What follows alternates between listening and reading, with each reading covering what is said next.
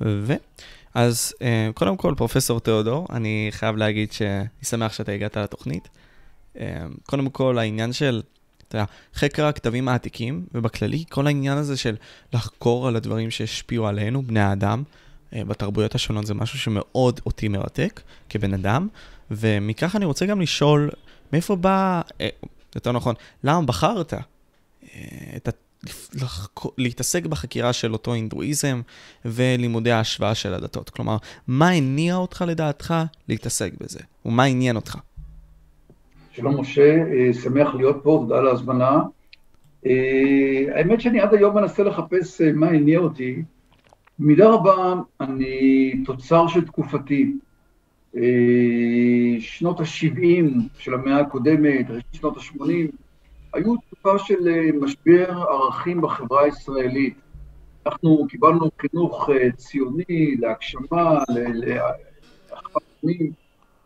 אה, היה משבר ערכים בעקבות מלחמת יום כיפור, החברה הישראלית בחנה את עצמה.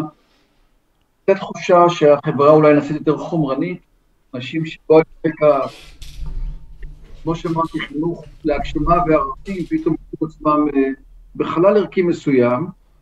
ואנחנו, אני חלק מקבוצה שלמה שחיפשה, הייתי אומר, אה, אידיאולוגיות אה, במיסטיקה. הרבה, הרבה מתוך זה אסייתי והודי, אבל גם לא, גם לא הודי, גם אה, מיסטיקה אירופאית.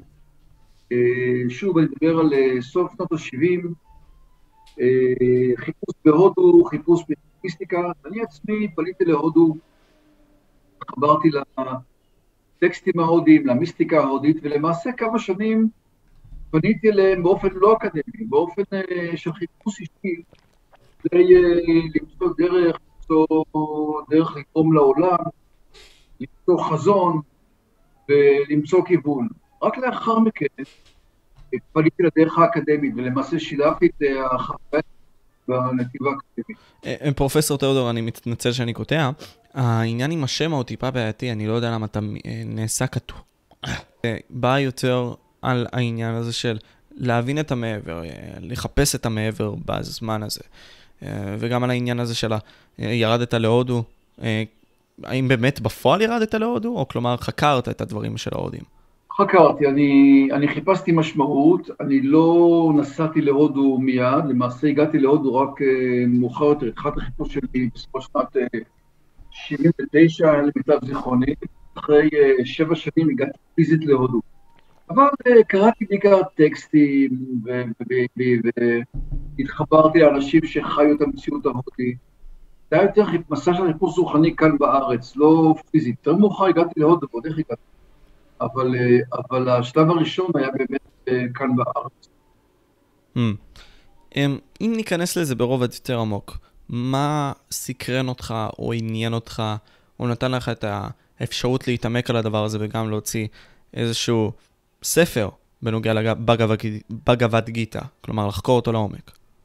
אני מנסה להיזכר בחוויות שלי בגיל 19, זה היה לפני כמה שנים, אני הרגשתי שהעולם לא מסתדר לי, מה, החיים לא מסתדרים לי, אני עכשיו מנסה לחזור לתבניות מחשבה שלי שחשבתי אז, במושגים שחשבתי אז. אוקיי. Okay. כשפגשתי את הבאגה גיטה, היא ממש כבשה את ליבי במהירות.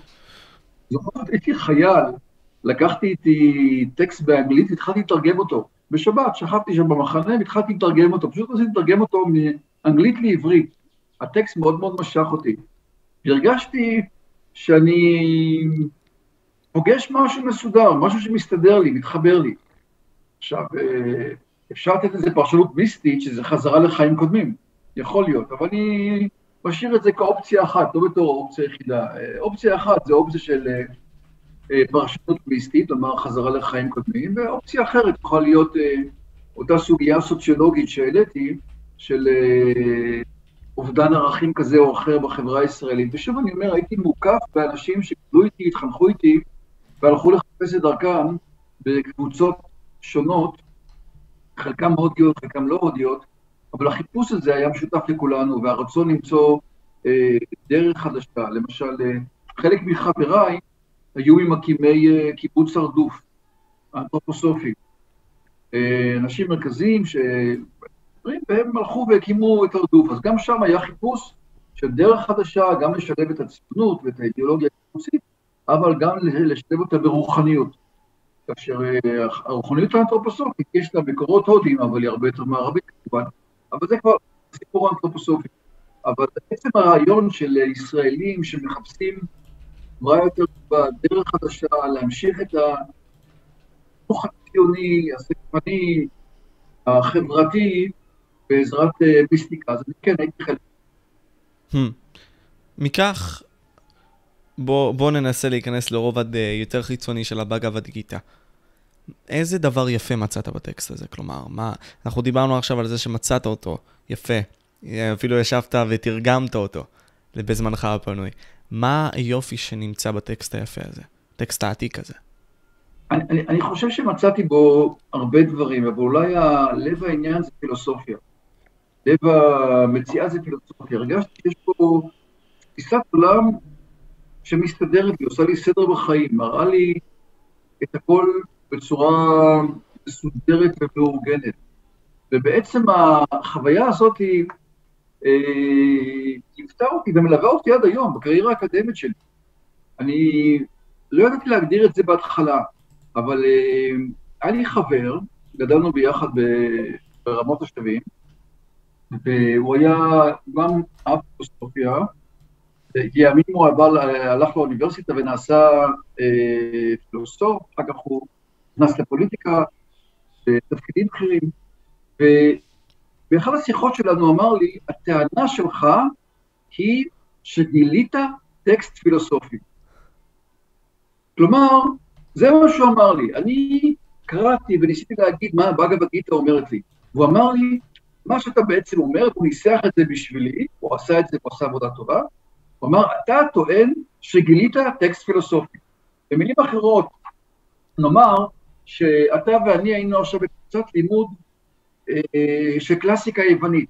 היינו לומדים אה, יוונית עתיקה, היינו הולכים לחוג ללימודי יוון, היינו אה, לומדים לימודים קלאסיים, קוראים אפלטון, מתרגמים את זה, נאבקים במילון, להבין מה זה המילה הזאת ומה זה המילה הזאת, מה זה אוידאימוניה, כל מיני דברים כאלה, ופתאום אתה היית קם ואומר, איתמר, רגע, זה לא רק קלאסיקה, יש פה שיטה, יש כאן פוטנציאל לסדר את העולם בצורה מסוימת. זה מה שקרה לתרבות המערבית. אם אתה הולך חזרה לטקסטים של אה, אפלטון ואריסטו, אותם דיאלוגים סוקרטיים מפורסמים למשל, במידה רבה הרס התרבות הפילוסופית המערבית. אתה תמצא שם אה, טקסטים על משתה, על מרכבות, כל מיני דברים. אה, ברגע הראשון, תראה של פילוסופיה. אבל בשלב מסוים, אנשים לקחו את זה והפכו את זה לפילוסופיה, כלומר, ניסחו את הרציונל, את תרבויות החשיבה ובתוך שיטות מחשבה שעליהן כאמור נסמכת הרבית. מה שאמר לי החבר, הוא אמר לי, אתה טוען טענה דומה לגבי הבאגבד גיתא. הבאגבד גיתא תואר כטקסט של wisdom, אה, חוכמה. על זה אין ספק. יש בה אמרות חוכמה עמוקות, יפות, רוחניות, אבל הגישה האקדמית המקובלת היא שזה, שזה לא בסוף wisdom. כלומר, שזה לא טקסט תבונתי.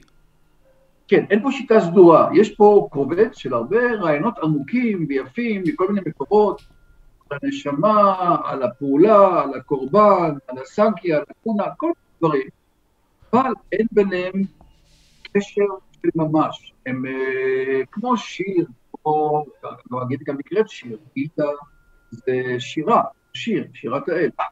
והאמירה היא שאין להם אה, מכנה משותף. ואני מההתחלה הרגשתי שיש פה שיטה גדולה וחשובה, ויותר מאוחר, כשהגעתי לאקדמיה, גם ניסחתי את זה, וקראתי לה בית בין שלוש הקומות. זה הטענה האקדמית, הפילוסופית שלי, שיש כאן פילוסופיה, ואני למעשה הולך עם הטענה הזאת בעולם האקדמי. אה, פרסמתי את זה, אמרתי את זה, יש מי שמתמודד עם הטענה שלי, אה, קיבלתי ביקורות בכתבי עת אקדמיים, כלומר אנשים מקשיבים ומבינים את מה שאני אומר, לא כולם מסכימים, אבל מבינים מה אני בעצם טוען, ורואים את זה בצורה אה, ברורה, את הטענה שלי אני מתכוון, מה, מה שאני מנסה לומר. שהחוויה הזאת ליוותה אותי מהרגע הראשון פחות או יותר. ובגיל 19 קראתי לה, זה מסדר לי את העולם, העולם מתחיל להסתדר לי, זה, זה הטרמינולוגיה של בגיל 19, ויותר מאוחר זה הפך להיות אה, אמירה פילוסופית של הרב יש אה, עמוד שדרה פילוסופי, היא קוהרנטית, היא מבוססת על מציאות היררכית, מבנה שלה מורכב משלוש רמות של מציאות וסולם אתי של זיכוך אה, פעולה, זה כבר נעשיתי יותר מתוחכם ולמדתי להגיד את זה. אבל האמירה הראשונה שהייתה ונשארה עד היום, גיל 62, אני חושב שהבאגבד גיתא היא טקסט פילוסופי שיכול אה, לסדר את העולם, יותר מזה, מתאים במיוחד למאה ה-21. שמתי את זה גם כתבתי, גיתא כטקסט פילוסופי שמתאים למאה ה-21, גם מסיבות אה, פילוסופיות או אידיאולוגיות, אבל גם מסיבות גיאופוליטיות. כלומר, אה, שאני אסביר את זה? כן, כן, כן, אני אשמח. קודם כל, אתה יודע, מבחינתי בראש שלי מה שצד זה העניין הזה שהבאגavad גיתא מדבר על היוגה ומדבר על הריחוק הזה. אמ, אני מסתכל על זה גם בעידן המאה ה-21, זה המטריאליזם לנגד הרוחניות הזאת, לצאת מהמטריאליזם לרגע של נחת כלשהי. אתה מדבר על העניין גיאופוליטי, מה אתה מתכוון כאן? אני אנסה להיזהר לא להרצות, לא להיכנס להרצאה, כדי שיהיה שיחה. אני מקדם אותך להרצות ואז אתה... אבל אה, למה, אני אתייחס רק לנושא הגיאופוליטי בלבד, לא לחלק התוכני. הנושא הגיאופוליטי הוא שהמאה ה-21 היא המאה האסייתית. כלומר, העלייה של אסיה. אומרים שהמאה ה-20 הייתה המאה האמריקאית, אמריקה הייתה המעצמה של המאה ה-20, המאה ה-19, המאה הבריטית, וקס בריטניקה, השמש לא מפסיקה לזרוח על האימפריה הבריטית, המאה ה-19, במידה רבה המאה ה-21 נחשבת כמאה האסייתית, העלייה של אסיה, במיוחד שתי המעצמות אה, שהן אה, הודו וסין. שתי מעצמות שהן לא רק מעצמות אה, אה, אה, כלכליות או פוליטיות, אלא גם מעצמות כציוויליזציות, מעצמות תרבותיות. אה, כל אחת היא תרבות עשירה ומורכבת. עכשיו, שתי המעצמות האלה חותרות לא רק להשפעה בינלאומית, אה, כלכלית אה, ופוליטית וצבאית כמובן, אלא הן גם חותרות להשפעה אידיאולוגית. ואני אומר את זה מהיכרות. הייתי, אני לימדתי ארבע שנים באוניברסיטה הסינית של הונג קונג, שזה חלק מסין, וראיתי איך אנשים מלומדים, פרופסורים, אומרים, הגיע הזמן להתחיל לחשוב בתבניות מחשבה סיניות, לעשות מה שנקרא אוריינטליזם, לא אוריינטליזם שהמערב חושב את המזרח, שהמערב מנסח את תבניות המחשבה של המזרח, אלא הפוך. אלא ההפך, שהסינים אומרים, בואו אנחנו נסרטט את תבניות המחשבה שהעולם יחשוב בתוכם. זה שמעתי קונג, מלומדים אה, פרופסורים חשובים. הודו, אותו דבר, הודו עושה מאמצים גדולים לנסח את האידיאולוגיה שלה, כלומר להשתחרר תבניות המחשבה המערביות. הפלטנות, הקטגוריות של אריסטו, רוצות אה, לחשוב בקטגוריות הודיות, אבל הוא צריך להתאמץ, איך הודו עושה את זה? הודו מחפשת פילוסופיה, ואני, כהודו, דעתי היא שהודו מחפשת את הפילוסופיה בבגבד גיתא. אה, היא רואה את הבגבד בתור הספר ההודי, התנ"ך ההודי, היא מחפשת דרך לנסח פילוסופיה מתוך הבגבד גיתא. ומהמטה גנדי עשה, נתן לזה את הקביעה שלו גם. ואם ניקח את המנהיג הגדול של הודו לפני כ-70-80 שנה. אה, בהחלט. אני לחלוטין מסכים, וזה בדיוק מה שאני התכוונתי לומר.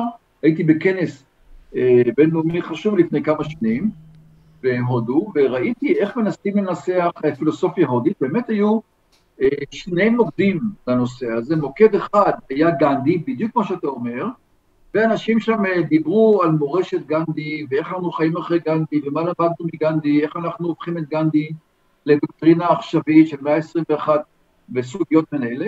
והמוקד השני היה בגבד גיתא, איך אנחנו הופכים את הגיתא לפילוסופיה ולמוקד. עכשיו, אמרת גנדי, אמרת בגבד גיתא, בגלל הקרבה שביניהם. כך שבכל מקרה, אה, הקווים האלה מובילים לבאגבד גיטה, גם, ה, גם השיח הגנדי כמוקד לפילוסופיה של המאה ה-21 וגם השיח הישיר על הגיטה.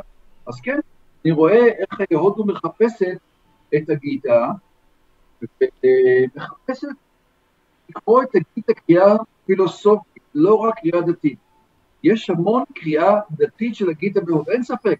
יש גורים ודוברים שמכירים את הגיטה בכל מיני מסגרות, אם בעל פה כל פסוק וכל מילה, כל זה, כל זה קיים, הוא רב השפעה.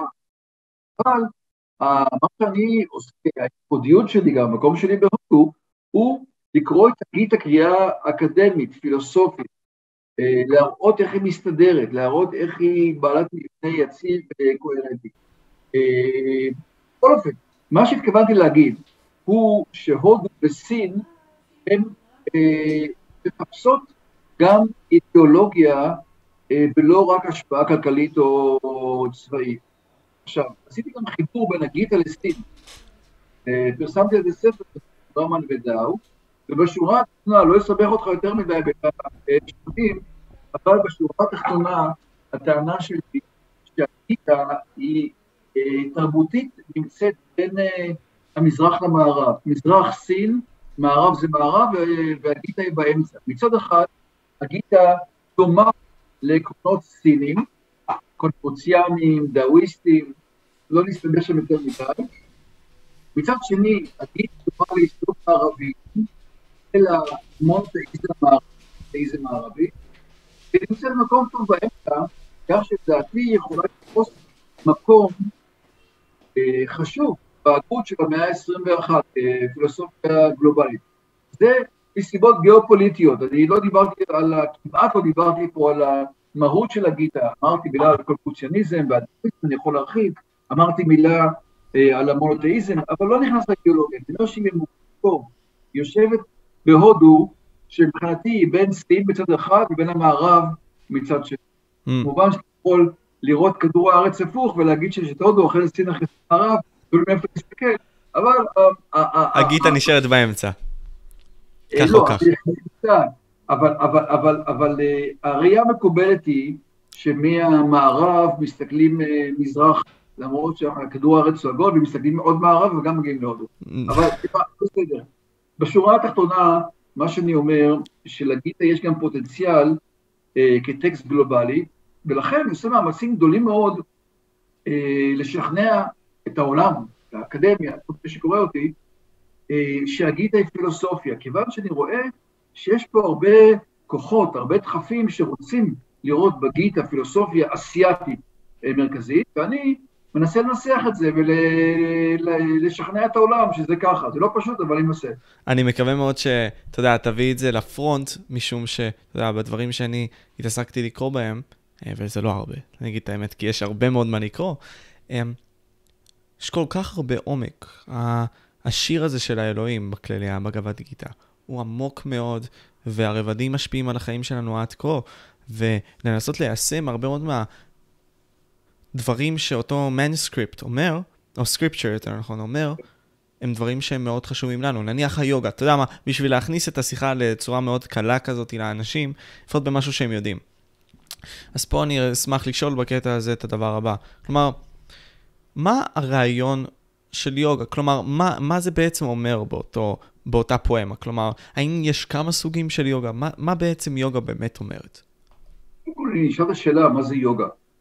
מה זה יוגה? בהגדרה המפורסמת של הטקסט הקלאסי, היוגה סוטרה של פטנג'לי, מראשית הספירה, אומרת יוגה שיטה וליטי נירודה.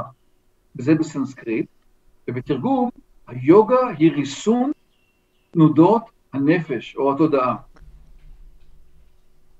זו הגדרה עמוקה, הגדרה מעניינת. ויש הרבה דברים, יש בה מוסר, התנהגות, אי אלימות, אה, יושר, לא לגנוב, יש בה את ההיבט הזה, זה נקרא ימה וניאמה, יש בה אסנות, אסנות זה אה, אה, תנוחות הגוף, מתרגלים את זה במכון היוגה, עומדים על הראש, יושבים בישיבת לוטוס, כל האסנות, יש בה פרנה ימות, אה, תרגול נשימה, יש בה עוד דברים, יש בה דרנה, דיאנה, לא משנה. אבל המיקוד שלה הוא להרגיע את הנפש. להרגיע את המחשבה, לשלוט במחשבה, להצליל את המחשבה, למרק את ראי הנפש. המילה ראי זה מילה שבאה מהמקורות. זה למעשה המיקוד של היוגה. אז היוגה הזאת נמצאת בבאגavad גיתא, כאשר בבאגavad גיתא יש גישות שונות לגבי היוגה. יש מה שנקרא קרמה יוגה, יש גיאנה יוגה, יש אשטנגה יוגה ויש בקטי יוגה. הם כולם יוגות. אה, כאשר האשטנגה יוגה, נתחיל דווקא מזאתי, זה היוגה בעלת שמונת האיברים, זה היוגה מוסכמת שמתרגלים, כמו שהזכרתי קודם, ימה, ניאמה, אסנה, וכדומה, זה אה, אשטנגה יוגה. יש יוגה שנקראת אה, גיאנה יוגה, יוגה של ידעה, יש יוגה שנקראת קרמה יוגה, שאולי זה ההיבט הכי מפורסם של הבאגה גיתא, כלומר פעולה מוארת, להביא את היוגה אל תוך הפעולה היומיומית, דוקטרינה מאוד מרכזית, ובמידה רבה עליה פרסומה של הבאגה גיתא, ויש בהקטי יוגה, או יוגה של מסירות, או דבקות, והיוגה הזאת היא, היא אה, במידה רבה אחת הפסגות של הבאגה גיתא. אז הנה ארבע סוגי יוגה, שבכולם נשמר העיקרון הזה של ריסול הנפש. אותו עיקרון של ריסול הנפש והשקטת התודעה קיים בכל ארבעת השיטות. אלא שבאחת מתרגלים אסנות, בשנייה מתרגלים פילוסופיה, בשלישית מתרגלים פעולה בעולם, ברביעית מתרגלים מסירות לאל. וואו. כי זה באמת, וואו. אם אנחנו עכשיו ניקח את זה לזמנים שלנו, כלומר, אתה אומר שיישום היוגה יכול לגרום לנו בעצם לעזר של שליטה על החיים הרחבים שלנו, המלאים בתעשייה, מלאים באסיה.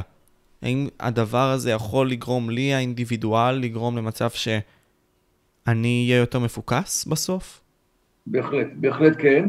היוגה מביאה אותנו לחיות חיים יותר מרוסנים, יותר צלולים, יותר מפוקסים. ואחת הסיבות שהיא, לדעתי, הפופולריות של העולה, זה הפוסט-מודרניות. לפני הפוסט-מודרניות, המודרניות. המודרניות הייתה הרבה יותר מובנית, היה יותר ברור מה אנשים צריכים לעשות בחיים, מה טוב, מה רע, ערכים היו יותר ברורים. ואנחנו גלשנו לתוך הפוסט-מודרניות, אה, אני לא חוקר של הפוסט-מודרניזם, אבל אי שם בשלהי המאה ה-20, והעולם נעשה אחרת. המון המון אפשרויות, אינטרנט, אנחנו רואים את כל העולם, אה, אינדיבידואליזם חזק, לא ברור מה צריך לעשות, כל אחד וכל אחת אה, מתמודדים עם שפע אפשרויות ומין בדידות בעולם. לא יודעים מה לעשות, אני לבד מול העולם, מצד אחד אומרים לי, תעשה מה שאתה רוצה, תצליח, העולם פתוח בפניך. מצד שני זה משתק, אז מה לעשות? קודם העולם היה הרבה הרבה יותר ברור, היה ברור מה לעשות. אה, מה, מה צריך לעשות. מה יש נכון, יותר מדי לא... כאוס בזה שיש יותר מדי חירות. נכון, בדיוק.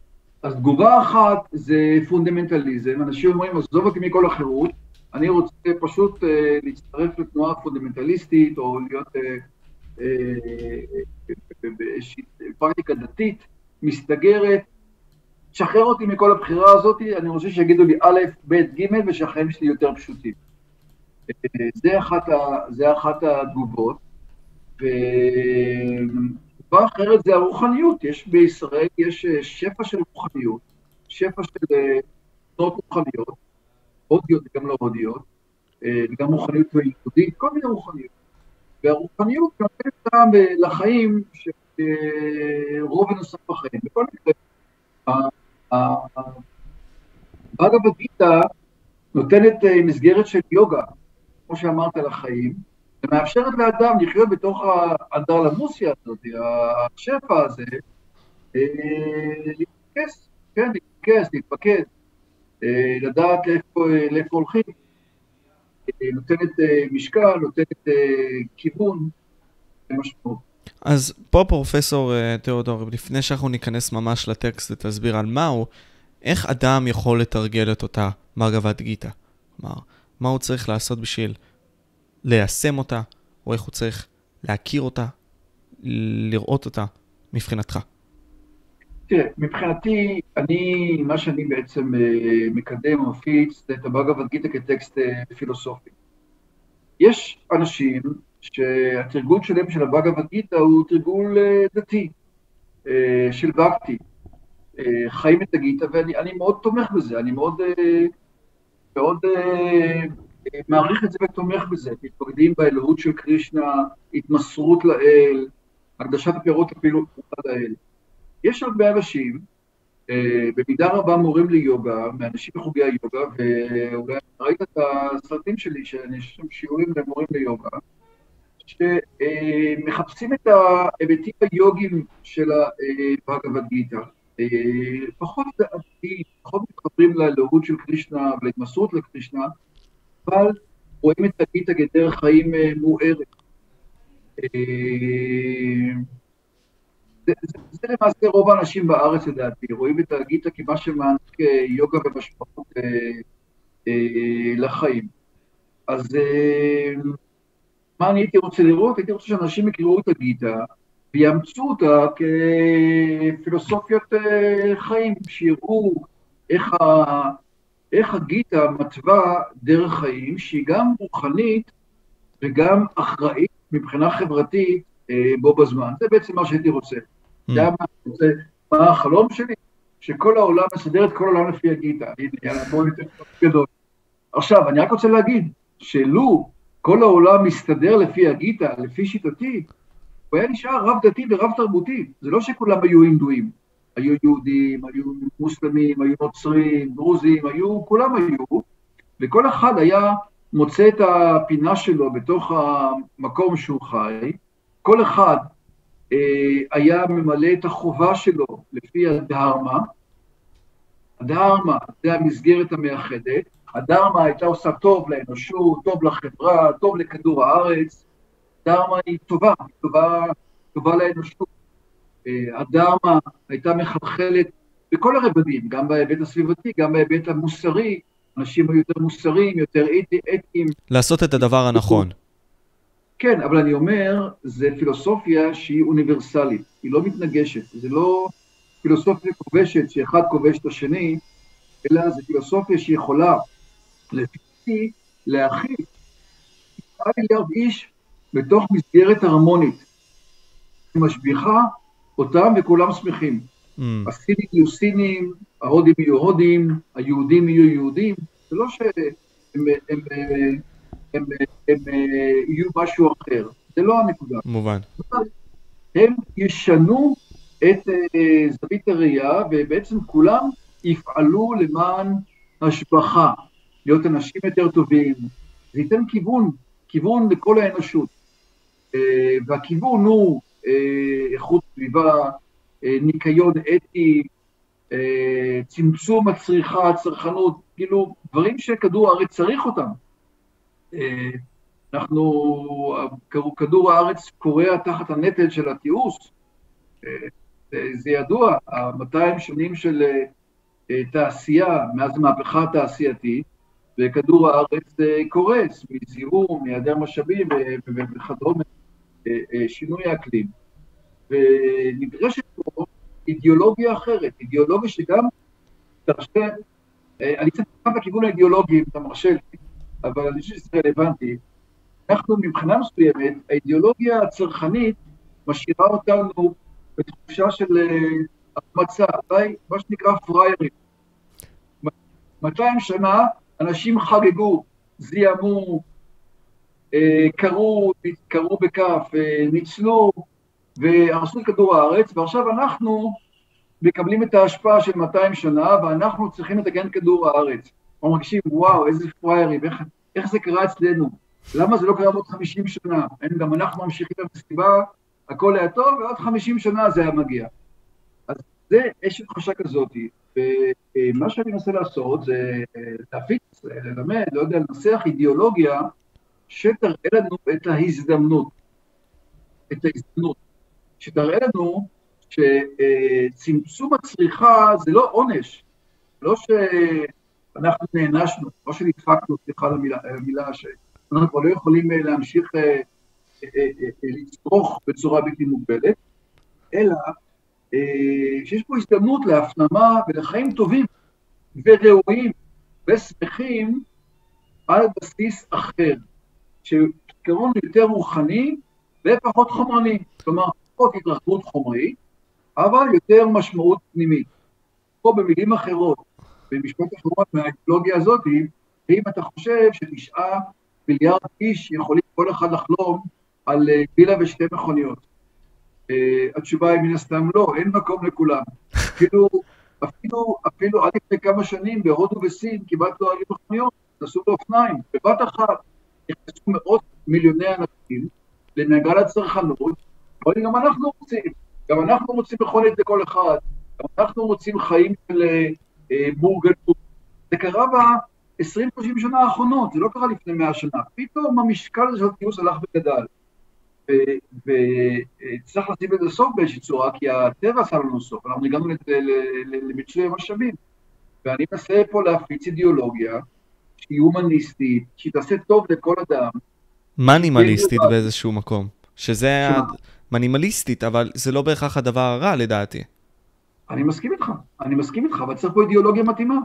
כי... צריך פה אידיאולוגיה חדשה, האידיאולוגיה הצרכנית, אה, שמאמינה בקפיטליזם, בהגדלת הצריכה, היא משפיעה על כל העולם, זה לא משהו שקל לשנות אידיאולוגיה, אידיאולוגיה צריך לנסח, לא שזה קורה מעצמו, מישהו צריך לקום ולנסח, אנחנו מחפשים את היסודות של האידיאולוגיה התעשייתית, אפשר למצוא אותם, יש להם שם וכתובת, למשל בייקון, אה, מה-16 או 17, לא זוכר מתי הוא חי, אה, ניסח את זה, תועדנות, זה בין המקביל, מאה ה-19, אלה, אלה, אלה, יש אנשים שחתומים על האידיאולוגיות האלה, זה לא שהם באו מעצמם. אני מנסה לנסח גם אידיאולוגיה, לתרום את תקופתי הצנועה, גם לנסח אידיאולוגיה עולמית. אם... לא שאני אצליח, אני לא אצליח, אבל זה מה שאני מנסה לעשות. שווה לנסות, למה לא? בדיוק, שווה לנסות. ופה, אתה יודע, לפני שאנחנו ניכנס לטקסט הזה, כי זה חשוב, ה prenup הזה, כי כשאתה נכנס זה מאוד עמוק. העניין הזה ש... בחברה שלנו, אנחנו נוהגים לקחת את שתי החפיסות השוקולד ולאכול אותם, מאשר להתענג על קוביית שוקולד או שניים. ואני חושב שמכאן מגיעה איזושהי בעיה, כמו שאתה אומר, כן? שאנחנו משתמשים בדברים יותר מדי, אך אין הצורך בלעשות את זה. וגם יש איזשהו יופי בלשחק עם הפרספקטיבות. כלומר, אם אתה עכשיו... אה, לא אוכל כל כך הרבה, ואתה יוצא למרתון, נניח, או סתם דוגמה, רץ וכל מיני כאלה, התחושה שלך לחיים פתאום חוזרת אליך. כלומר, אתה מריח את הדברים בצורה אחרת, אתה מקבל תחושה של החיים בצורה אחרת. ו... מסכים איתך לחלוטין, מסכים איתך לחלוטין, אבל אני אומר, צריך אידיאולוגיה בשביל זה. נכון שאתה יכול להגיד שזה כיף לרוץ מרתון, אבל היוגה, יש לה את האידיאולוגיה הזאת. ליוגה יש את עשרת הדיברות של היוגה, הימה והניאמה, דומה לעשרת הדיברות התנ"כיות. הראשונה זה אהיצה, היא אלימות, השנייה זה צטיה, אמת, יושר, השלישית זה אספיה, לא לגנוב, הרביעית זה ברמצ'ריה, ברמצ'ריה זה נזירות, החמישית זה ארפריקה, לא לצבור, לא לצבור צבירת יתר, לאחר מכן זה הים, ואחר כך בא הניאמה, ואז בא שורצ'ה, ניקיון פנימי וחיצוני, סנטושה, סיפוק. הסיפוק הוא אה, ערך יוגי, להיות מרוצה, להיות נשלט, להיות שמח, כמו שאמרת, עם קובייה אחת, ולהיות שמח עם זה. ה tapas. Tapas, בדיוק, तपस्, סגפנות. איפה יש לנו סגפנות בערכים שלנו? מי, מי אה, אומר לנו שסגפנות זה טוב? אגב, גם מכוני יוגה בדרך כלל לא, מדגישים את הסגפנות, וזאת כיוון שהיוגה נתפסת, היוגה המודרנית, כמה שנקרא well-being. Mm. אה, משהו שעושה טוב בחיים. לא, את החלק של הסקפנות אה, לא אוהבים, גם לא את הברמצ'ריה, אבל זה חלק מהאידיאולוגיה של היוגה. ולאחר מכן, סבדיהיה, לימוד עצמי, לימוד הוודה, ובסופו של דבר איש ולפרידנם, שזה ההיבט הרליגיוזי של היוגה, רליגיוזי כללי, כלומר, אה, פתיחות לאל באשר הוא, לא משנה איזה אל, אם זה יהודי או נוצרי, אבל אה, קבלה של, ה, של האלוהות בצורה כזו או אחרת. אז היוגה, מבחינה אידיאולוגית, היא מאפשרת אה, את הצמצום הזה, את החיים הטובים אה, עם מעט, הסתפות במועט. Mm. מכאן אנחנו ניכנס יותר לטקסט. כלומר, מה, מה הטקסט עצמו אומר? מה... קודם כל, מה העלילה, אם נתחיל מזה, ומתי הוא נכתב בכלל? Uh, הטקסט מתוארך כמאה רביעית עד שנייה לפני הספירה, uh, ככה הוא נחשב. העלילה היא העלילה של המהברתה. מהברתה זה האפוס, הסיפור הגדול של הודו העתיקה, והמהברתה, מהברתה, היא אה, מדברת על אה, מאבק, על, על סיפורה של אה, שושלת המלוכה, בית קורו, השושלת נקראת בית קורו, ועל מאבק שמתפתח בתוך השושלת. כלומר, יש בתוך השושלת שני פלגים של אה, בני דודים, דודנים, ופתח ביניהם מאבק על המלוכה. המאבק הזה שהוא מורכב, עם המון ניואנסים והמון סיפורי משנה, מתמקד או מתנקז לשדה קרב, שבו הם עתידים להילחם זה מול זה, כל צד מגייס לו אה, בני ברית, ושתי, אה, שני צבאות אדירים עומדים זה מול זה. אה, אחד הגנרלים בצבא של הטובים, של הפנדבים, תרצה, אה, אה, הוא ארג'ונה, את מרכבתו אה, נוהג האל קרישנה, שהוא גם חבר שלו וגם בן דודו, וארג'ונה שיודע מי עומד מולו, אבל מבקש מקרישנה לנהוג את המרכבה אה, למרכז שדה הקרב, ושהוא יראה מי עומד מולו. קרישנה עושה את זה, מרכבה היו ארבעה סוסים לבנים, אה, על הדגל הנומן, וקרישנה נוהג את המרכבה, וארג'ונה רואה מולו את חבריו, משפחתו, את מוריו, מורו דרונה, סבו בישמע, כולם עומדים מולו נכונים לקרב.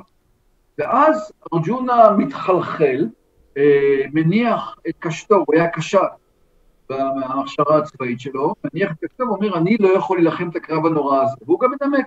הוא אומר, אם אני אלחם, יהיה פה דברים נוראים. הוא אומר, דבר ראשון, אני אפסיד. למה אני אפסיד? כי אם אני אנצח, כל משפחתי תמות. איזה מין ניצחון זה? אני אהיה באבל. אם אני אפסיד, אני גם אפסיד.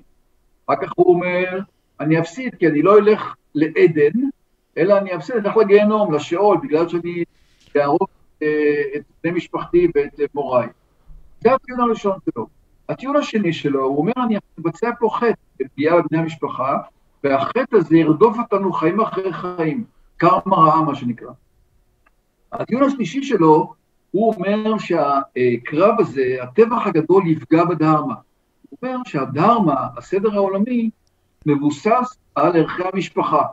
המשפחה היא המסגרת שבה החינוך, הערכים, אה, עוברים מדור לדור.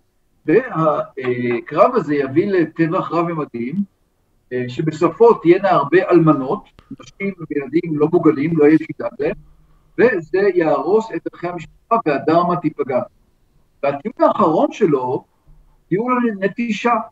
הוא אומר, למה להילחם? הרי כולם יודעים שטוב לנטוש וללכת ליער.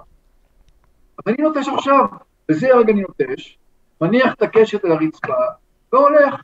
אם רוצים להרוג אותי, שיהרגו אותי. הרי סקפן נוטש לא מגן על חייו, הוא לא נוקט באמצעים להגן על חייו, הוא נטול בידי... הוא אומר, עכשיו אני נוטש, הנה, זה הרגע מתאים, מה אני צריך את הקרב הזה? אז אלה ארבעה טיעונים שהוא אה, טוען אה, לקרישנה, ואומר, אני בעצם אה, לא רואה פה שום סיבה להילחם. וזה נקודת הפתיחה של הבהגבד גיתא. ומכאן קרישנה אה, פותח בנאום שלו, שהוא נאום מאוד מורכב, אבל אה, אני רק רוצה, לפני שאני מדבר על התכנים, לומר שאני חושב שאם אני הייתי שומע את הטיעונים של ארג'ונה, כל הטיעונים האלה, הוא היה שואל אותי, מה אתה חושב? הייתי אומר, אתה צודק. כולם נכונים. הייתי אומר, השתכנעתי. רק שתראה שהטיעונים שלו הגיוניים. זה לא, טיעונים מאוד הגיוניים. לי היה קשה לעמוד מולו, היה אומר לי, מה אתה אומר? הייתי אומר לו, אתה צודק, מה אני אגיד לך? זה נכון, זה נכון, זה נכון וזה נכון. לא דבר להגיד. אבל קרישנה לא חושב ככה, קרישנה אה, מנסח פילוסופיה חדשה, פורצת דרך, שבה הוא מאגד או לוקח את הרעיונות המוכרים מתוך הפילוסופיה ההודית, את המסורת הוודעת האופנישדית, המיממסה הקורבנית, הסנקיה של היסודות, היוגה, אולי גם קצת יאיר וששיקה, הוא לוקח חומרים מוכרים, אבל בונה מהם משהו חדש.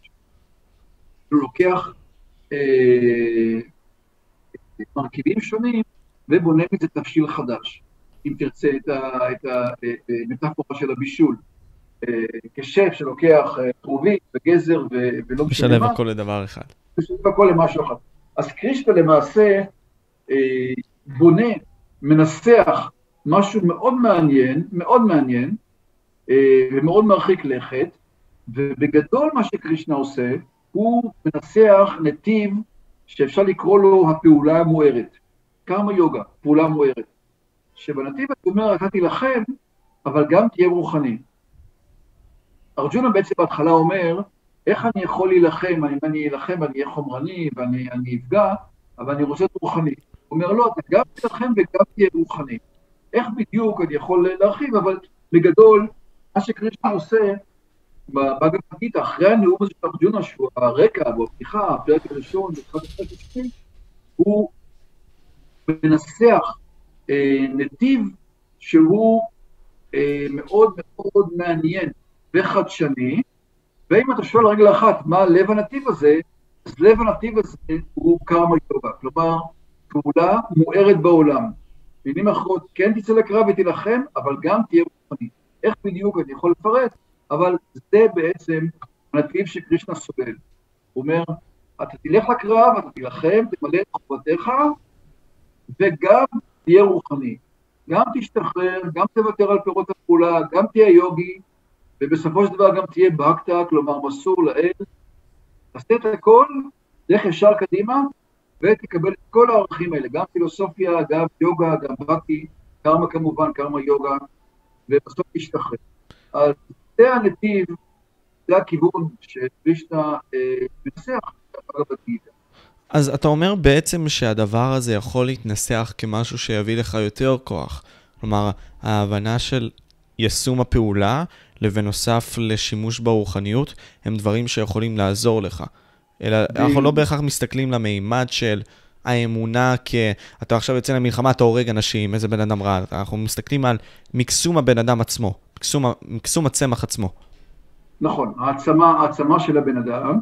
אבל העצמה הזאת היא, היא נטועה בידיעה אופנישדית.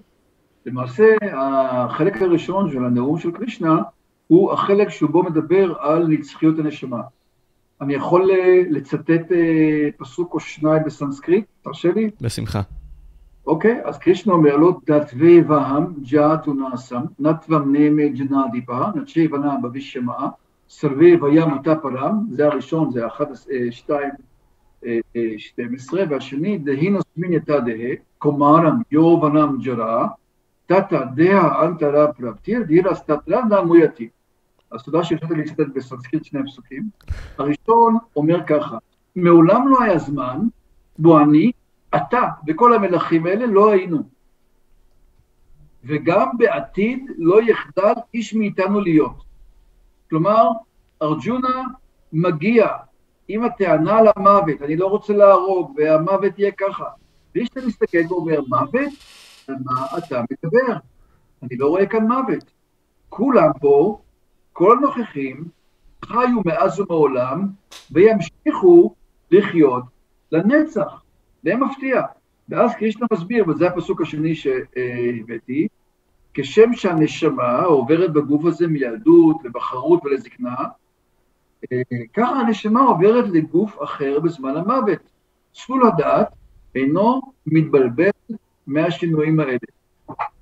אני אה, מלמד כל מיני דברים, לא רק בגיטה, אני מלמד גם אה, דפות הגליל, אה, מכללה אקדמית צפת, והשבוע שעבר לימדתי אה, על הדף הדרוזית.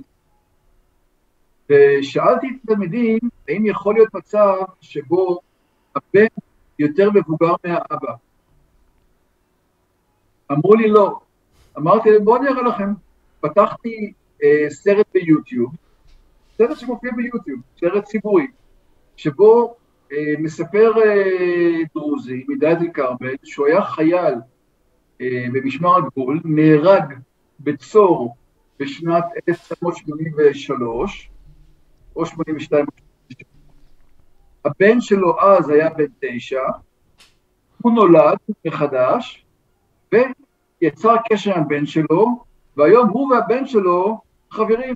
הבן שלו מופיע בסרט, אני גם יכול לשלוח את הקישור. בשמחה. הבן שלו מופיע, הבן שלו מופיע בסרט, והבן שלו בן 46, הוא בן 37, יש בין הפרש של תשע שנים, נכון? הוא נהרג כשהיה בן תשע. והם הולכים ביחד, והצעיר משלם, זה אבא שלי, אז אני, הוא משלם בשבילי, כי הוא אבא שלי. הם חברים, והם מכירים אחד את השני, ומדברים על החיים הקודמים, ועל ה... על ה אה, אה, הוא, הוא, הוא יודע מי הייתה אשתו, האימא של הבן מהחיים הקודמים, עכשיו יש לו אישה אחרת, הוא בן 37, והם חיים את המציאות הזאת, אה, זה לא שמאמינים, הם חיים את זה. בדרך כלל הדרוזים מאמינים לא מאמינים, חיים, חווים, כמו באגבת גיתא. אז אני הראיתי את זה לכיתה שלי לפני, מוקדם יותר בשבוע, נכון? היום, אה, לפני כמה ימים, הראיתי להם את זה. אמרתי, הנה, תראו, תשמעו, שבע דקות של סרט, לא משהו אזוטרי, פה, הם, הנה הם נפגשים, מדברים בשמות שלהם, מספרים על החוויות שלהם. אז אה, על זה מדובר, זה מדובר, על, אה, על חוויה אחרת של נצחיות הנשמה, והמעבר של הנשמה מגוף לגוף. אז זה חלק מההתמודדות, כלומר, זה לא רק סליחה, אני אחזור אחורה. אתה אמרת שהידע הזה מעצים את האדם, ואני אומר, כן, מעצים אותו גם בפעולה וגם בפילוסופיה, בידיעה. כלומר, אדם הולך עם תודעה מוארת של אה, ניתוק מסוים מהגוף, של הנשמה שעוברת בגוף הזה מילדות לבחרות ולזקנה, אה, זה חלק מהחוויה המוארת של, האדם. אז אם אני פה ארחיב על הדבר הזה ספציפית שאמרת לפני כן, אמ, הנשמה שלך חוזרת לתחייה, התחייה הזאת. לא, לא הנשמה שלי, אני חוזר, אני נולד מחדש, אני. ה-DNA שלך בגוף... לא, לא, לא, לא, אני, אני, אני עכשיו... מה זה האני? אני עכשיו לובש את הגוף של איתמר תיאודור, אה, גיל 62 וכל ההיסטוריה, נולדתי ככה וזה. ואני עובר בתוך הגוף הזה, הייתי בן 19, פגשתי את הגיטה, עשיתי פה, עשיתי שם, הגעתי לגיל 62, ומוקדם מאוחר אני גם אעזוב את הגוף הזה, ואני אהיה בגוף אחר, אה, או באיזשהו מקום אחר. אה, והפרק השני של הבאגבד גיטה נותן את המטאפורה המאוד יפה, ואומר שכמו שאדם מחליף בגדים, מלבושים, מוותר על הישנים ולוקח חדשים, ככה הנשמה מחליפה גופים. וואו. חוויה אחרת, כן, חוויה אחרת. מדהים. אה, כן, אה, אה, אם אתה רוצה דוגמה יותר מוטורית, לא של אופנה, של בגדים, אז הייתה לי מכונית, ישבתי בתוכה ונסעתי, יום אחד מכרתי אותה, וקניתי מכונית אחרת, ואני נוסע הבא, וכשאני נוסע בכביש, אם רואות את ניידת, היא פונה עליי בשם של המכונית. אני יודע מה, סקודה, תעמדי בצד, סוסיטה, לא משנה איזה דגם, אה, סוזוק, תעמוד בצד, כן, ככה מדברים אליך. אה, כאילו פונים אליך בשם של המכונית, לא, אף אחד לא יודע מי זה יושב בפנים, הניידת צועק לך הכל, סוזוקי, תעמוד בצד, או תגיע למכון טסט, מה שהקו היית במכוני טסט בגילך, אבל אני הולך למכון טסט, גם אומרים לך, אני יודע מה, אומרים לך, לא משנה, סוזוקי, הונדה, לא משנה, המכונית, הונדה, תעמדי בה, תרים את הזה, צועק הרגל. אז באותה צורה, אנחנו בעצם אה, חיים היום כאשר פונים אלינו בתווית הגופנית שלנו. כמו שאומרים לי, איתמר, ימינה, איתמר שמאלה, אז מבחינה מסוימת בחוויה הרוחנית ההינדואית, זה כמו שאומרים לי, סוזוקי תעמוד בצד. כאילו פונים אליי בלבוש לא באני. אז רגע, פרופסור... זו לא חוויה, זה לא חוויה שה-DNA שלי, אלא אני, אני צריך פה אה, אה, בצורה מאוד עמוקה לומר את האני, הסובייקט הזה, אני שמדבר אליך נמצא עכשיו בגוף הזה, ואני הייתי ואני אהיה בגוף אחר. אז בוא נעמיק על זה טיפה. האם בגב גיתא זה מדבר על העניין הזה של האני הזה? כלומר, של הישות הזאת שנמצאת בתוך הגוף של האדם עצמו? כן, זה בדיוק מה שאני אמרתי קודם, דהינו סביבתא יש שם אה, קטע מאוד מעניין בתחילת הפרק השני, שמתאר את הנשמה, איך הנשמה, אי אפשר לשרוף אותה, אי אפשר לייבש אותה, לחתוך אותה, יציבה. אה, כן, זה קטע קלאסי, זה קלאסי, אה, אותה פתיחה של הגיטה מהפסוק ה-12 עד הפסוק ה-30 של הפרק השני. מאוד מעניין. מאוד, כן, הגיטה מדבר על הדברים האלה, mm. בהחלט. אחר כך היא מדברת על דברים אחרים, היא מדברת על איך, הגו, איך הנשמה הזאת היא נטועה בתוך הפרקריטי, בתוך הטבע, בתוך הגונות.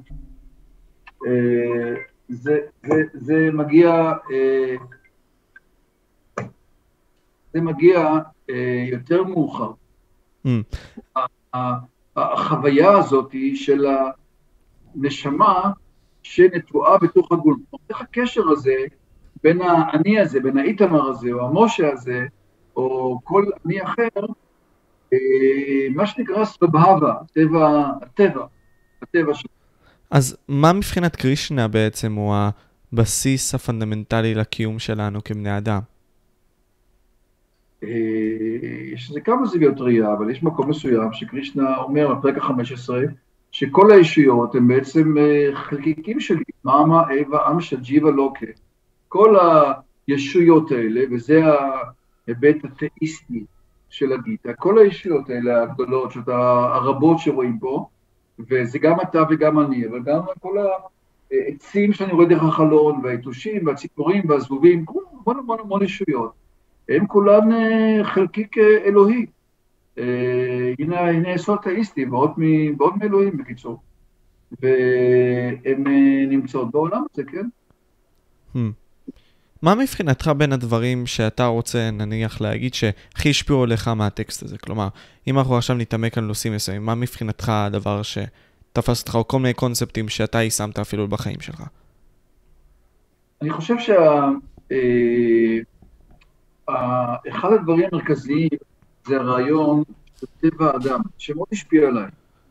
הוא רעיון עמוק בגבד גיתא. הרעיון הזה אומר שלכל אדם יש טבע.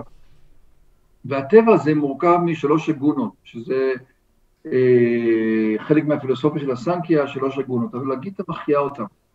ושכל אחד פועל לפי טבעו. ולמדתי, ואני גם מלמד את הבנות שלי, זה גם גם התלמידים שלי, שאדם צריך להעמיד מול עצמו מראה, להבין מה הטבע שלו, או הטבע שלה, ולהשביח את עצמו דרך הטבע. לפעמים באים אלה תלמידים, סטודנטים, ואומרים, מה אני אעשה בחיים? מה אני אעשה? אני אומר, בוא ניקח ראי, ראי מטאפיזי, לא ראי פיזי, ואני אשאל, מי את או מי אתה? אה, ואני חושב מושגים של ארבעת הוורנות, מה שנקרא הקסטות. האם יש לך טבע של שודרה, משרת, פועל? האם יש לך טבע של ויישיה, איש עסקים? עיקר? האם יש לך טבע של קשטריה, לוחם, מנהל, אדמיסטרטור, שולט? האם יש לך טבע של ברעמין, ללמוד, לטפל? תבין מה הטבע שלך. ברגע שתבין מה הטבע שלך, אתה תוכל לפעול לפיו. וזה ייתן לך כיוון בתוך סבך האפשרויות האינסופי. תבין מה הטבע. זה דבר גדול שנמצא בבגבד גיתא.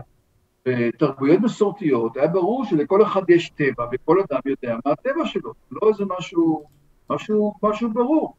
וגם אני, לקח לי זמן להבין את הטבע שלי, הטבע של הגוף שלי, איתמר הזה, הפסיכופליטי הזה, להבין את זה, להבין איך זה עובד. וברגע שהבנתי איך זה עובד, אני יודע איך להתנועע בתוך הקיום. אני יודע מה אני יכול, ואני גם יודע מה אני לא יכול. אני יודע איפה תשים אותי ואני אשגשג, אני אתלהב, ואין לי אנרגיה כמה שאני ארצה, ואיפה תשים אותי ואני אשקע, אני, אני, אני ארדם, אני אהיה מוטרד. אני, זה כמו סוג של נתיבים יקומיים, אה, מין אוטוסטרדה כזאת, אוטוסטרדה של פעילות. אני יודע איך הטבע שלי מוג, אה, מוגדר, הבנתי אותו פחות או יותר, ולכן אני מנווט את עצמי בתוך ה... הנתיב הזה, הנתיב היקומי הזה, שמגדיר אותי. Mm. זה דבר שלמדתי אותו, אה, ואני יכול ליישם אותו, ואני גם אסביר אותו לאחרים, והוא די פשוט. ברגע שחושבים על מושגים של טבע, אז פתאום האפשרויות אה, מתבהרות. אתה כבר לא עומד מול היקום ואומר, מה אני אעשה? אתה אומר, אני אגשים את הטבע שלי, אני קודם כל מסתכל יראה, יראה מה אני יכול לעשות, לאיפה הטבע שלי מושך אותי, ואז אני אפעל לפי הטבע שלי באופן שהוא דהרמי, באופן שהוא טוב, שהוא מוסרי, שהוא מיטיב עם העולם, וזה נותן לי, נותן לי, אה, מגדיר אותי. להבין את הגבולות שבהם אתה נמצא כבן אדם, בסופו נכון, של יום. נכון, נכון, וגם את הפוטנציאל, איפה אני יכול אה, להצליח. אני יכול להצליח כאשר אני פועל בתוך הטבע שלי. אה, אני למשל, אה, אני אוהב את החלק הברהמיני של לימוד והוראה, טוב לי, אני משגשג שם, אני אוהב ללמד. אה, אחותי פסיכותרפיסטית, היא אומרת שאני הולך לכיתה, זה בשבילי פסיכותרפיה. אני בא לכיתה עייף, אני יוצא נלהב, אני אוהב ללמד, טוב לי שם. נגיד עסקים, אני הייתי ראש עסקים, הייתי מתייבש אחרי כמה זמן, לא היה לי חשק, הייתי, הייתי מרגיש שזה לא המקום שלי. הייתי כבר אולי מצליח או לא מצליח, זו כבר שאלה אחרת, אבל הייתי מאבד את הטעם אחרי כמה זמן. אם היה לי, הייתי זקוק הייתי עושה את זה, אבל זה לא, זה לא חלק מהותי מהטבע שלי, אולי קצת, אבל לא משהו עמוק. אני צריך למלא את המעיין בלימוד והוראה, ואז אני, אני, אני שמח, אני, יכול, אני בתוך הטבע שלי. עכשיו, זה לא כולם ככה. יש אנשים אחרים שהטבע שלהם זה נגיד טבע של ויישה, טבע עסקי, הם מאושרים בעסקים, לא משנה להם, הם נהנים, נהנים מכל רגע. אה, ראיתי אנשים כאלה, לא מעט, בהונג קונג, אנשי עסקים שעושים עסקים כל היום, וטוב להם. זה כבר לא משנה למה הם עושים את זה, יש להם המון כסף, זה לא, אז העסקה עצמה, זה מה שהם נהנים ממנו, הם אוהבים את ה... זה, זה המקום שלהם בחיים, נהנים לעשות את העסקה. אה, נהנים מזה, זה טוב. בתוך האלמנטים שלהם. אה, יש אנשים שהם קשטרים, אה, לוחמים, מנהלים, עושים את זה, נהנים, תן להם כל מצב, הם יכולים להשתלט על הכל, עושים את זה בצורה טובה, בצורה חיובית. וגם יש אנשים שהם שודרים, הם פועלים, במובן החיובי. רוצים מסגרת, שיגידו להם מה לעשות, טוב להם בתוך המסגרת, רוצים לייצר בתוך המסגרת. וה, והאמירה שלי היא לא שיש מצב אחד שהוא יותר טוב מהאחר, אלא מצב הטוב הוא שכל אדם אה, בוחן את עצמו, את עצמה, מוצא את המקום ומשגשג בתוך מקום שלו. זה עניין אחר מאשר העניין המערבי. העניין המערבי, האמריקאי, אומר שכל אחד יכול להיות נשיא ארצות הברית. גם אם נולדת בהוואי לאימא אמריקאית, אבא קנייתי, אה, והזהות הדתית שלך לא ברורה, אתה יכול להיות נשיא ארצות הברית. עכשיו... זה החלום האמריקאי. פה הכיוון הוא אחר, הוא כיוון שלא שואף לחצות גבולות uh, חברתיים, אלא להפך, אומר בוא נראה מי אתה ונשאר בתוך הגבולות שלך. להיות באיקגאי כזה. שמה? להיות באיקגאי, כלומר, אתה מכיר את הקונספט הזה של איקגאי? לא. אז יש איזשהו שבט בטוקיו, ששם האנשים שם חיים עד גיל 90, ושאלו אותם אה, מה בעצם הופך אתכם לאנשים כאלה שהם כל, כל כך רגועים וחיים כל כך הרבה, ובסופו של יום הם הגיעו לגרף כזה שיש להם את התשוקה, יש להם את המטרה, יש להם את המקצוע עצמו, ויש להם גם את מה שהם צריכים בחיים. מה שהם... האיזון הוא כמה שיותר להגיע לאמצע פה. כלומר, להבין בעצם את הדברים האלה. זה כמו מה שאתה אומר, רק בקונספט טיפה שונה. כן, אז יש פה רעיון בהחלט דומה, אסייתי מן הסתם. ולא לא, לא התפלא אם הוא מצא זן בודהיסטי, כלומר שיש פה יסודות אה, הודים, הבודהיזם הוא הודי. נכון. במקורו. אה, ופה ההבדל הוא שבשיטה שאני מנסה להציג, היא שיטה שלא רק מדברת על האינדיבידואל, אלא גם מסדרת את החברה העולמית. לשם אני חותר. אני חותר בעצם שכל העולם. עכשיו, אני לא חושב שמחר כל העולם יקרא את הספרים שלי, אבל כשאתה עושה פילוסופיה, אתה חושב במושגים כאלה, אתה אומר, כל העולם יחשוב, ברור שבפועל אה, לא כולם אה, ברור. אז... אבל מבחינת המחשבה, מבחינת המקום התיאורטי, כן, אני כן חושב ככה, שיש פה אה, פילוסופיה גלובלית מתאימה, שבעצם יכולה לסדר את כל העולם אחרת, בתוך מקום כזה יוגי, מאוזן, אבל והייחודיות של השיטה היא לא במקום אה, שנוטש את העולם, אלא אה, בתוך החברה.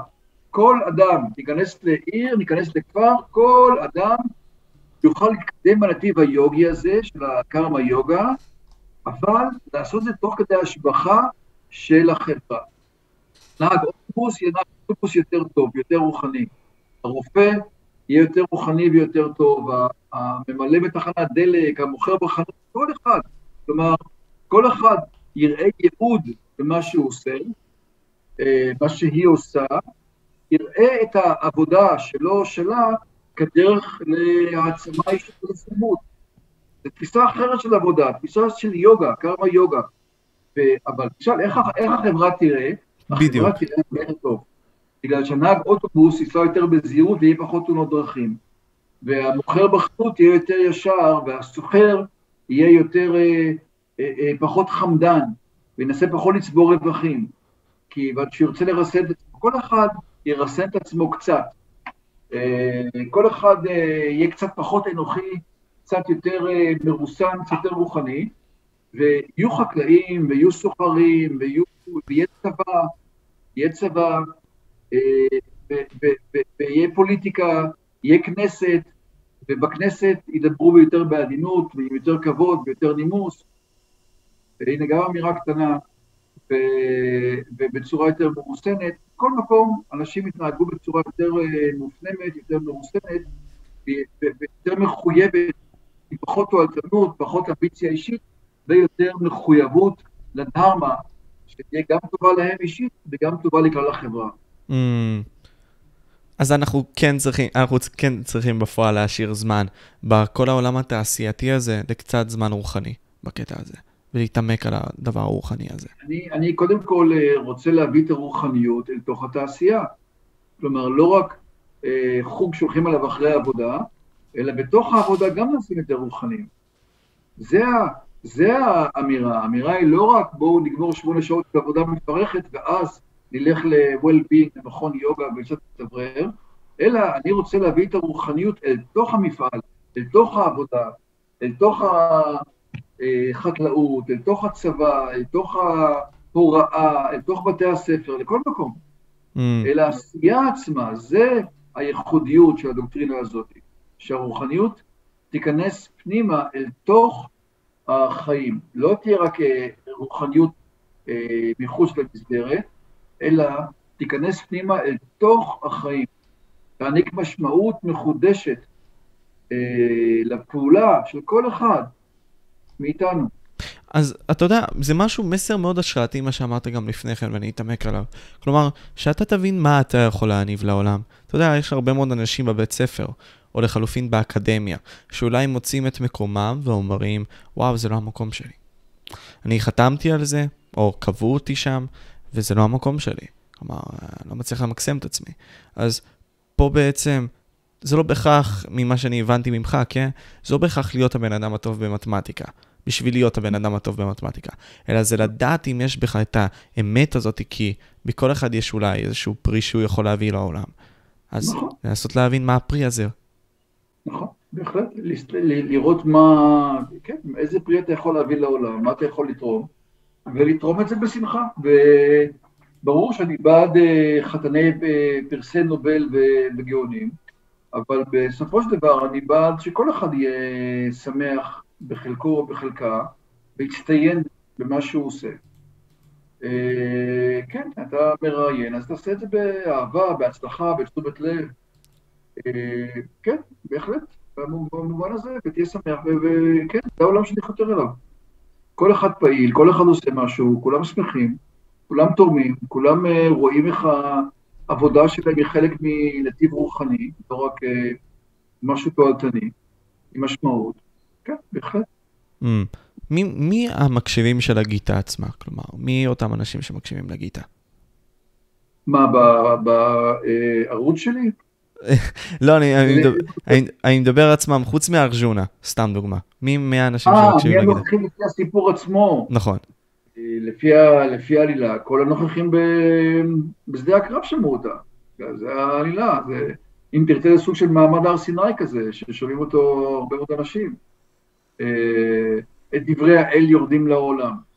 אני גם עוסק בין השאר בהשוואה בין היהדות להינדואיזם, ואני רואה את הגיטה בהשוואה למעמד הר סיני.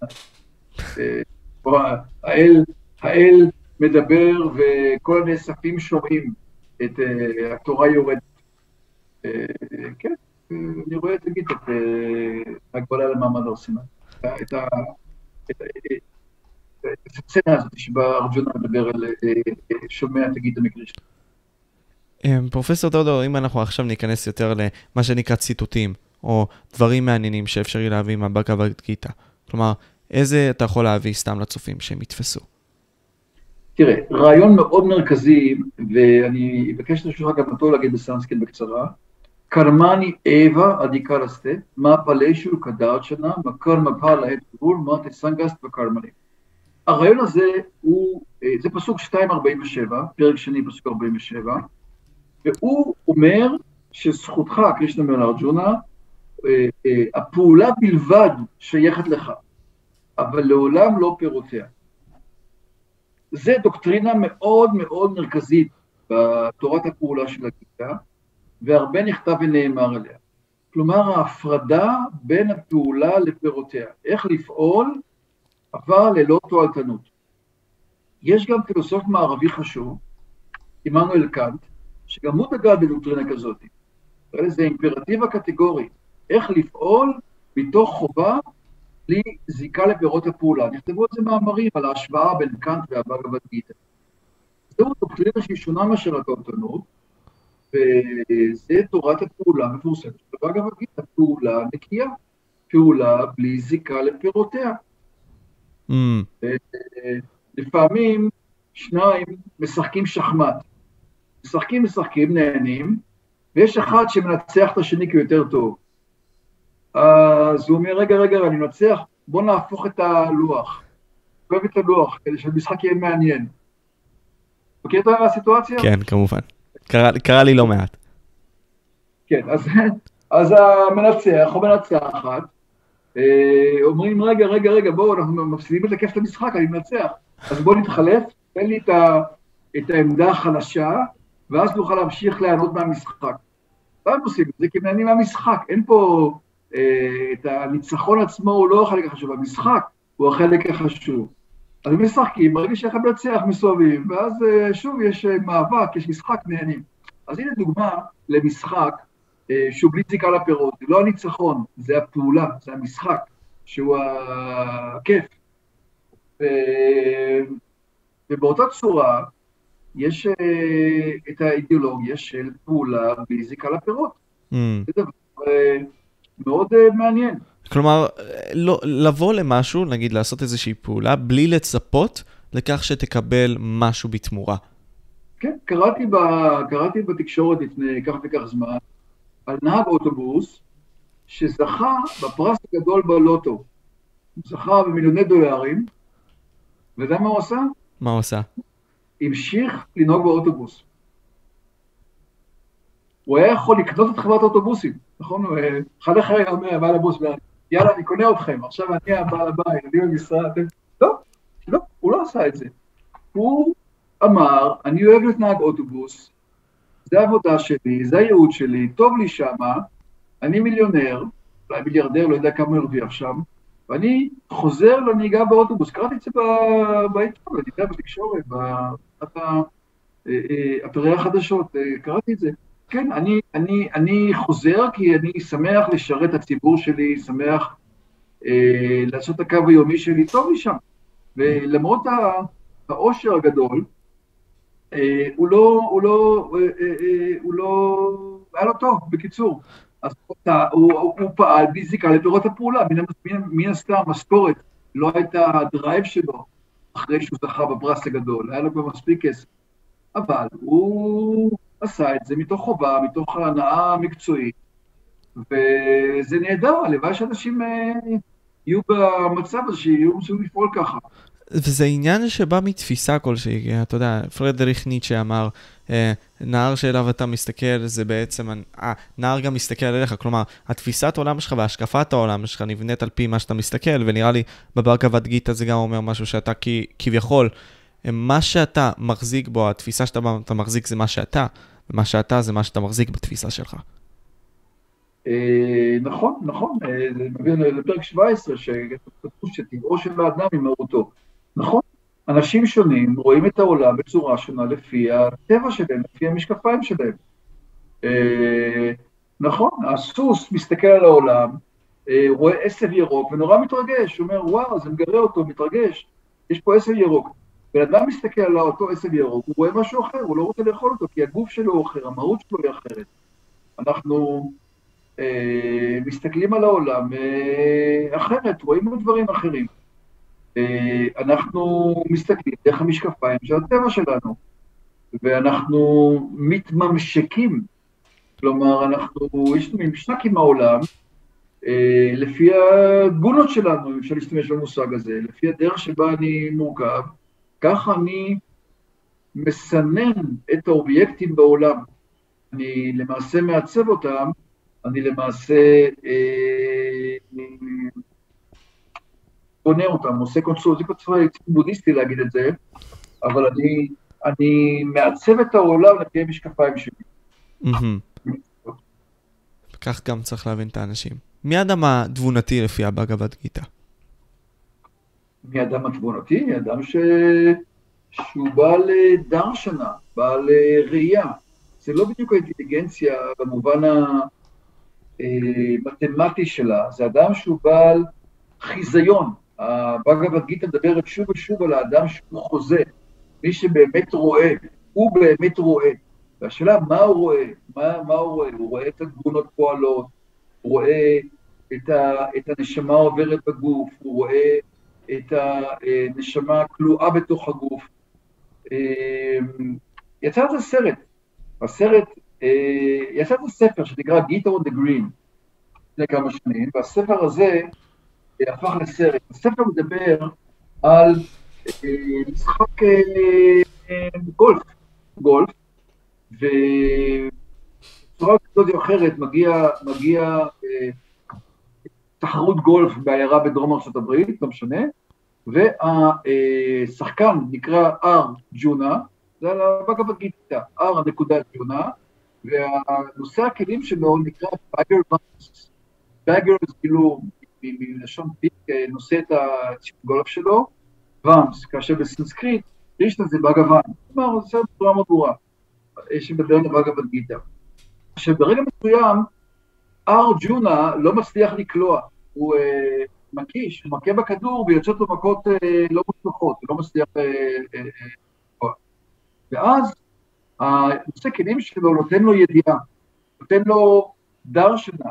זאת אומרת, תנסה להבין איך העולם הזה בנוי. תהיה בגב גיטה, תראה את השדה, קשטרה, תראה את יודעי השדה, תראה את היסודות, תראה איך הגונות פועלות.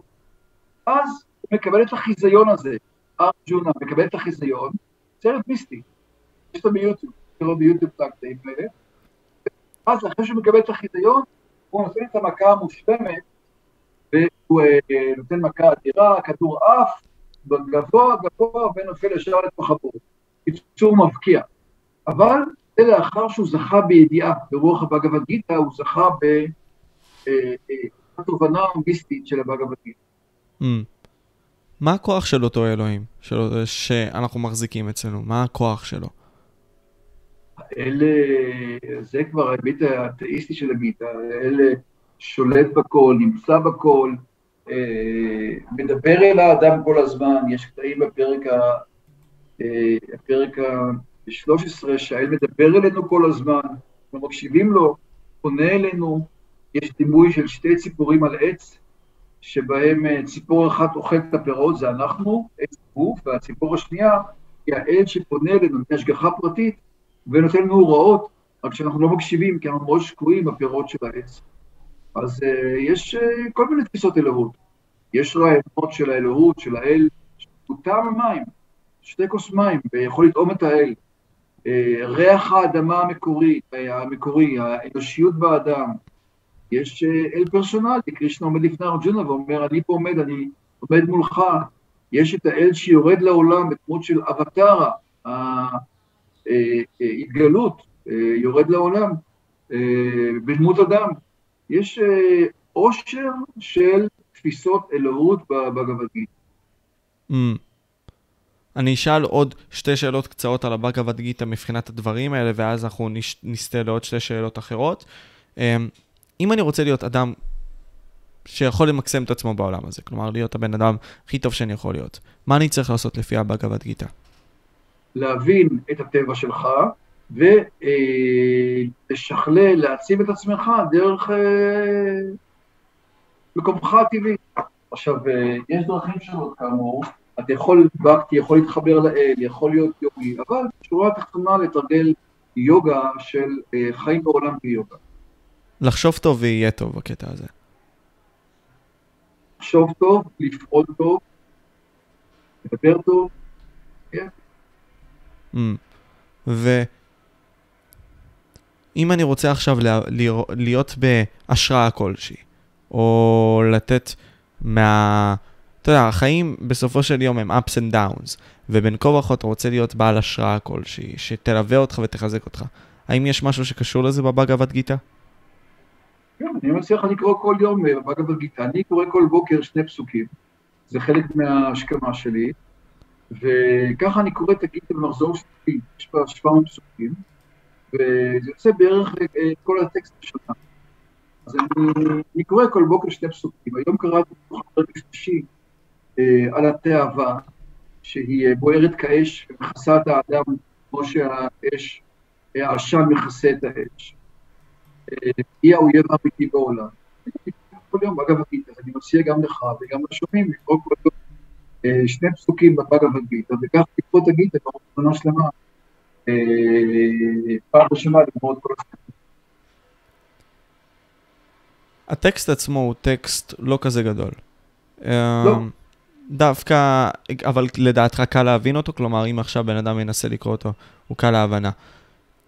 למדי, אני לא, לא, אני, יש קטעים שלא גם יבינו, אבל בגדול הוא טקסט דיאלוגי, כמו הדיאלוגים של אפלטון, שאלה תשובה, זה, זה ז'אנר שהוא הרבה הרבה יותר קל לקריאה. הטקסטים פילוסופיים של של יוגו סוטרה היא הרבה יותר קשה, היא הרבה יותר מתומצתת. היא שאלה תשובה, שאלה תשובה, אני יכול להבין מה השאלה, יכול להבין מה התשובה. סליחה, היא, היא הרבה יותר אה, נגישה, אני חושב שהכל לגמרי ברור, אבל ככלל זה טקסט שהוא נגיש, מבינים מה אומרים. האם הבגבד גיטה אבל הוא טקסט היסטורי, כלומר שניתן להסתמך עליו מבחינה היסטורית, כמו נניח אם אנחנו עכשיו ניקח את התורה, האם אפשר להסתמך על זה מבחינה היסטורית? האם הבגבד גיטה הוא היסטורי? אני, אקדמר, רכבתי למקום ההיסטורי. אני התלבטתי בתחילת דרכי האקדמית אם להיכנס לתחום ההיסטורי. וזה לוקח אותי למקום אחר לחלוטין.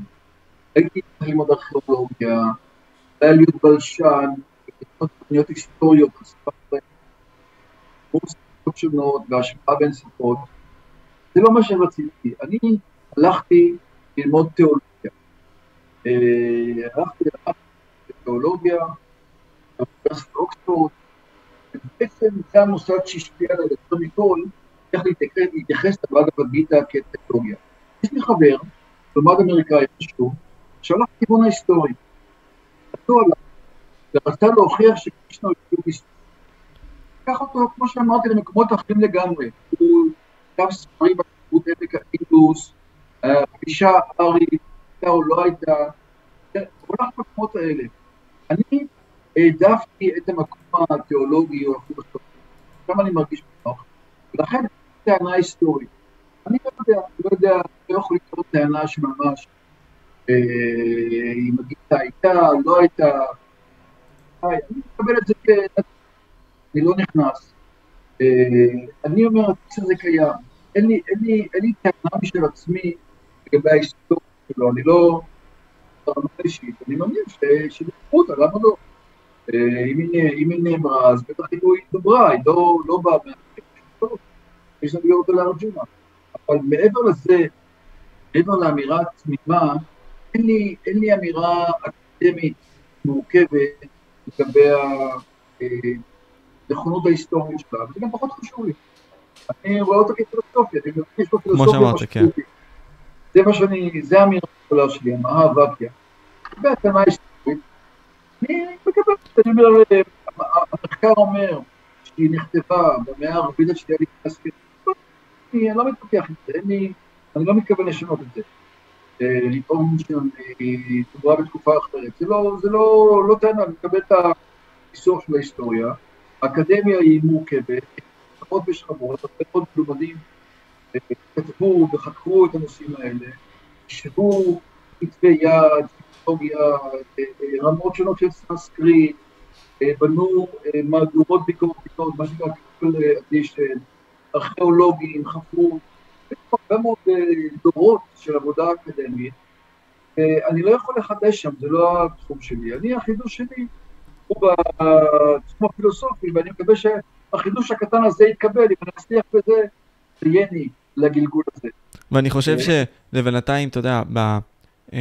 אפילו בדברים הקטנים האלה שציינו, בין אם זה הציטוטים, הדברים האלה שקשורים לבאגבת גיטה, גם בלי להיכנס עמוק לדברים, עושים איזושהי השפעה כלשהם על אותם אנשים צעירים לדעתי, שאפילו אם עכשיו הם שמעו את הדברים, הם ייכנסו ויכולים גם פוטנציאלית לקרוא את אותם דברים ולהתעמק עליהם. אני חושב שהמשימה היא... מאוד, אני, אני אשמח מאוד, אני, זה מה שאני עושה בחיים, אני שמח שאנשים, אני מקווה שאני גם עושה טוב, ושקורה משהו לאנשים, בטח לאנשים צעירים, ובהחלט נשמח. מה לדעתך, או איזה מסר אתה חושב לדעתך, שהוא יכול להיות גם קשור לבגבת גיטה? אמ, איזה מסר היית רוצה להש... לאותם אנשים צעירים שחיים בעולם המטריאליסטי הזה? אמ, האומנם כן רוצים את התהילה ואת ההצלחה? האם זה דבר חשוב באמת?